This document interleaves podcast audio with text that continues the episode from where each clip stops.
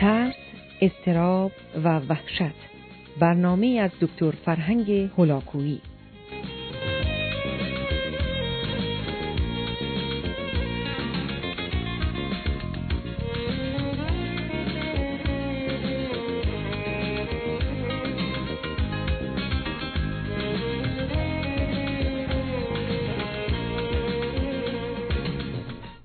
بینندگان گرامی، سخن درباره زمین سازهای بد و منفی و غلط هست که به انسان اجازه نمیده به درستی از نیروی تفکر، تعقل و اندیشه خودش استفاده کنه و بنابراین راه رو برای افکار و یا به درستی اگر بخواهیم گفته باشیم تخیلات و تصورات بد و منفی آماده میکنه و انسان رو با گذشت زمان با اضطراب، هراس، وحشت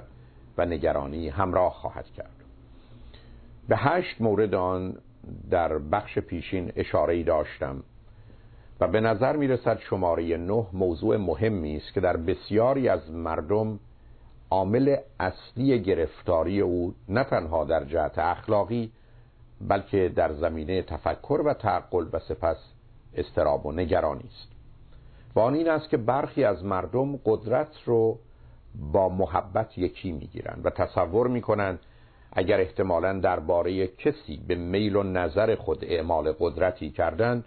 احتمالاً او رو دوست دارند و او نیز باید اونها رو دوست داشته باشه. این تصور و توهم وجود داره که در بسیاری از موارد اون زمانی که من مثلا به عنوان پدر قدرتم رو به کار میگیرم و فرزندم رو به کاری وادار میکنم، مخصوصا وقتی که این کار درست و خوب هست، پس بنابراین نشانه محبت من نیز هست. و حالا که در تحلیل نهایی احتمالاً این دو نه تنها شبیه و مانند هم نیستند، در بسیاری از موارد با هم مختلف و متفاوت و حتی متضاد هستند. بنابراین کسانی که تصور میکنند قدرت مساوی است با محبت، معمولا نظر دیگری دارند که این دو مساوی است با عدالت و انصاف و در نتیجه مفهوم عدالت رو و خلاف اون یعنی ظلم و زور رو در چارچوب قدرت و محبت میبینند. نتیجتا اگر تو قدرتی نداری و محبتی نداری، هر کار تو ظلم و زور هست، ولی اگر صاحب قدرتی و یا احتمالاً تصور میکنی به دلایلی به کسی محبتی داری یا او به تو محبتی داره، حال تو هر رفتارت هر اندازه نیست که تجاوز به حریم و حقوق باشه، نوعی عدالت. اما بدتر از این، قدرت، محبت و عدالت در بسیاری از موارد برای بیشتر مردمانی از این قبیل مساوی مجازات و تنبیه میشه. یعنی تصور میکنن که اگر فرزند خود رو کتک بزنن، نشانه اون هست که او رو دوست دارن و در نتیجه از قدرت خود استفاده کردن و به نوعی عدالت رو مستقر ساختن. این توهم بیمارگونه که در طول تاریخ نه تنها در سطح فردی و خانوادگی، در محیط اجتماعی نیز دیده میشه، افراد رو به مرحله‌ای رسونده که در تحلیل نهایی مسائل قدرت، محبت و عدالت رو در جهان از طریق مجازات و تنبیه، آن هم به صورت شدید و برخی از اوقات غیر قابل برگشت و بازگشت و یا دادن فرصت جبران و یا حتی فراهم کردن شرایطی که نتیجه این کار دیده بشه، در ذهن خودشون اون رو میفهمند و میپذیرند و حتی میسازند و قبول میکنند. بنابراین در بسیاری از موارد مشکل فردی که گرفتار حالات بد اضطراب و یا وحشت میشه، از این نحو تفکر عجیب و غریب به دست میاد که به نوعی و به گونه‌ای او همه چیز رو در چارچوب و حریم مجازات میبینه، حتی اون زمانی که مورد آسیب قرار میگیره یا بیمار میشه یا عزیزش مریض میشه و میمیره، اون رو مرتبط به موضوعهای اخلاقی دیگر به حساب خود میکنه که احتمالاً هیچ ارتباطی با واقعیت و حقیقت نداره. مورد بعد این است که در بسیاری از موارد افراد تصور میکنن که برای دوری از اضطراب و نگرانی و هراس و وحشت بهتر است که از قبل از همه چیز بترسن و هر ضرری و خطری رو ازش دوری کنن. حتی به نوعی با ایجاد ضرر و خطر مصنوعی شرایطی رو فراهم کنند که گرفتار مشکلاتی از این قبیل نشن. این همان چیزی است که در برخی از فرهنگ‌ها گفته میشه که مثلا فرزندان ما باید در خانه از کسی بترسن و وقتی که این ترس در دل اونها باشه رفتار درستی دارن، ولی ریشه این که اونها باید از ما بترسن در نگرانی ما نهفته است که اگر نترسن دست به کارهای بد و غلط خواهند زد. بنابراین کسانی که چنین باوری دارند که همیشه باید ترسید و لرزید و نگران بود و مضطرب و پریشان تا از این طریق احتمالاً خود را حفظ کنند، بیشتر در چنین دامی خواهند افتاد. شماره 10 مردمانی هستند که تصور می‌کنند احساس و حال بد اونها نتیجه رفتار دیگران و یا احتمالاً طبیعت کجمدار هست. تصور اونها این است که این احساس بد از خود اونها نیست، اونها خودشون اون رو به وجود نیاوردن و یا نگهدار اون نیستن، بلکه این دیگران هستند که به اونها حال بد، احساس بد، نظر بد و یا زندگانی بد دادن و به دلیل این دیگران رو مقصر و گناهکار دانستن، احتمالاً از وظایف اصلی و اساسی خودشون دور میمونن و زمینه ای رو به جهت افکار عجیب و غریب در خود فراهم میکنن. مورد بعد یا شماره 12 آن است که برخی از مردم تصور میکنند که باید کنترل محیط اطرافشون رو، شرایط و روابط رو کاملا داشته باشند و مخصوصاً و به ویژه کنترل دیگران رو به دست بگیرن یا به نوعی اونها رو محتاج خود کنند و یا به گونه آنها را بخرند و مالک اونها باشند و یا به صورتی در دل اونها آنچنان ترس و وحشتی بیاندازند که ناچار خود را در اختیار این فرد قرار بدن، در حالی که انسان سالم میداند که من قرار هست فقط کنترل خودم رو، به ویژه ضمیر و ذهنم و رفتارم رو داشته باشم و در بقیه موارد برای خود و دیگران این آزادی رو قائل بشم، زیرا میدانیم که زندانبان از زندانی زندانی تر هست و تصور و توهم کنترل دیگران خیالی بیش نیست و چنین افرادی با ضربه‌های شدید و آسیب‌های فراوان بالاخره از چنین خواب ظاهراً خوشی ولی واقعاً کابوسی بیدار خواهند شد. مورد بعد درست در مقابل عکس این افراد برخی قرار دارند، به این معنا که چون برای خود ارزشی اهمیتی قائل نیستند و وجود اونها با شرم و خجالت و گناه و تقصیر آمیخته و آغشته شده و به این نتیجه رسیدن که آگاهی و دانایی و توانایی لازم رو ندارند و از عهده رفع نیازها و خواسته های خودشون بر نمیان، پس چه بهتر که کسی رو پیدا کنیم که همه کنترل خودمون رو در اختیار او بگذاریم و به ناچیزی و حقیر بودن و بی ارزش و بی اهمیت بودن خودمون اقرار کنیم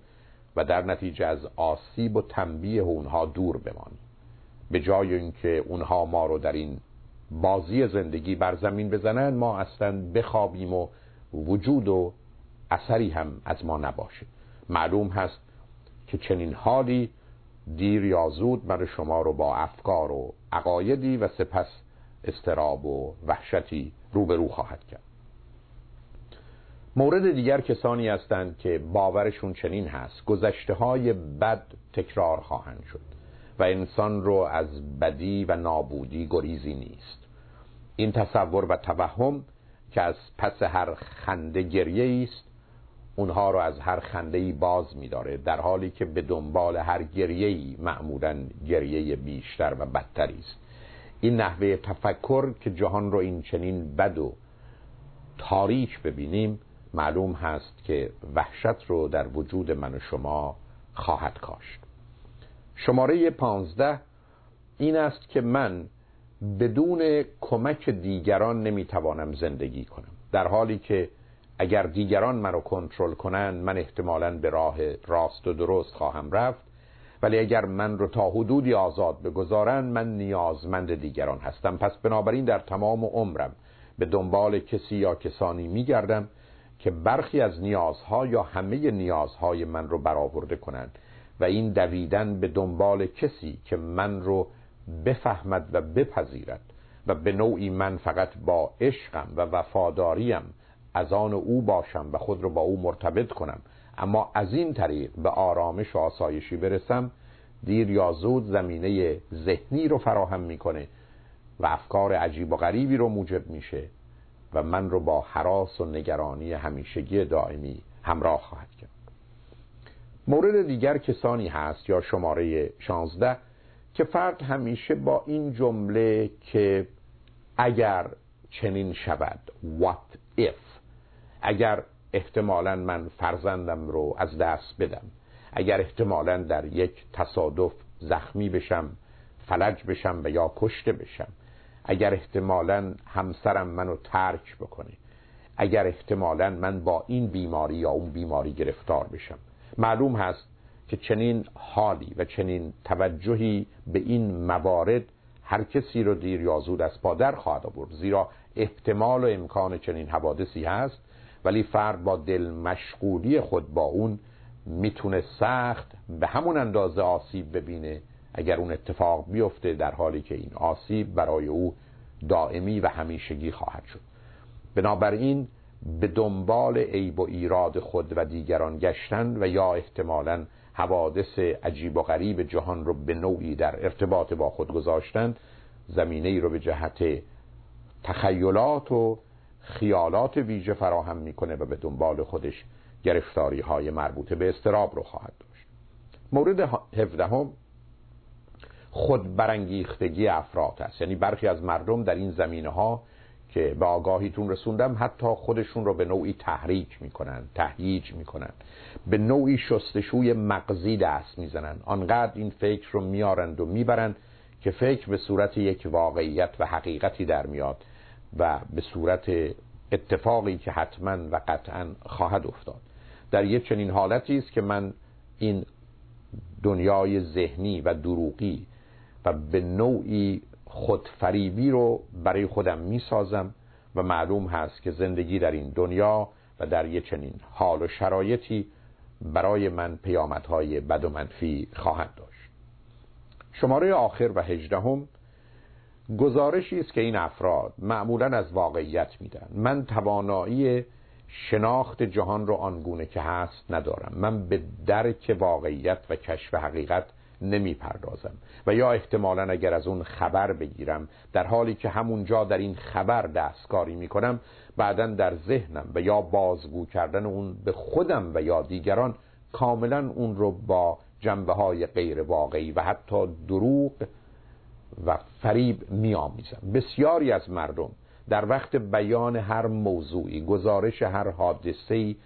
اون رو کاملا دگرگون میکنن و گرچه برخی از اوقات به این تغییر واقف نیستن، اما در بیشتر موارد فکر میکنن که درست و خوب هست. حتی به خاطر عشق و محبت هست که مطلب رو این چنین واژگونه میکنن. به فرزند خودشون به گونه‌ای مطالب رو میگن که چون او رو دوست دارن و مایل هستن که او دست به کار خوبی بزنه و یا کار بدی نکنه،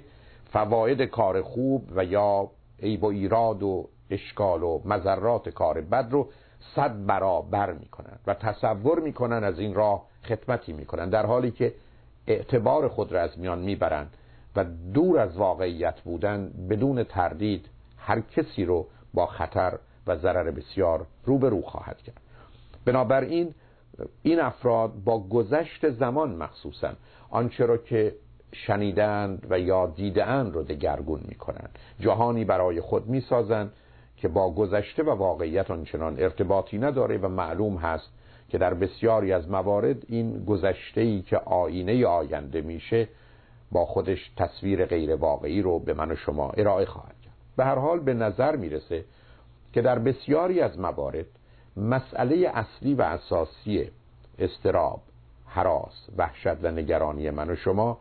دل در نوعی تعبیر و تفسیر من و شما از جهان و جهانیان داره. به بیان دیگر، هنر زندگی و خطر زندگی در این هست که در من چه می‌گذره آن زمان که جهان در گذر هست. جهانی که در حال حرکت هست، من و شما اون رو چگونه می‌بینیم، به درون منتقل می‌کنیم و در مقابل اون به گونه‌ای که باید و درست و خوب هست رفتار میکنه. این 18 موردی که بهش اشاره کردم به نظر میرسه که در بیشتر فرهنگ‌ها زمینه هایی رو میسازند که فرد برای تخیلات و تصورات غلط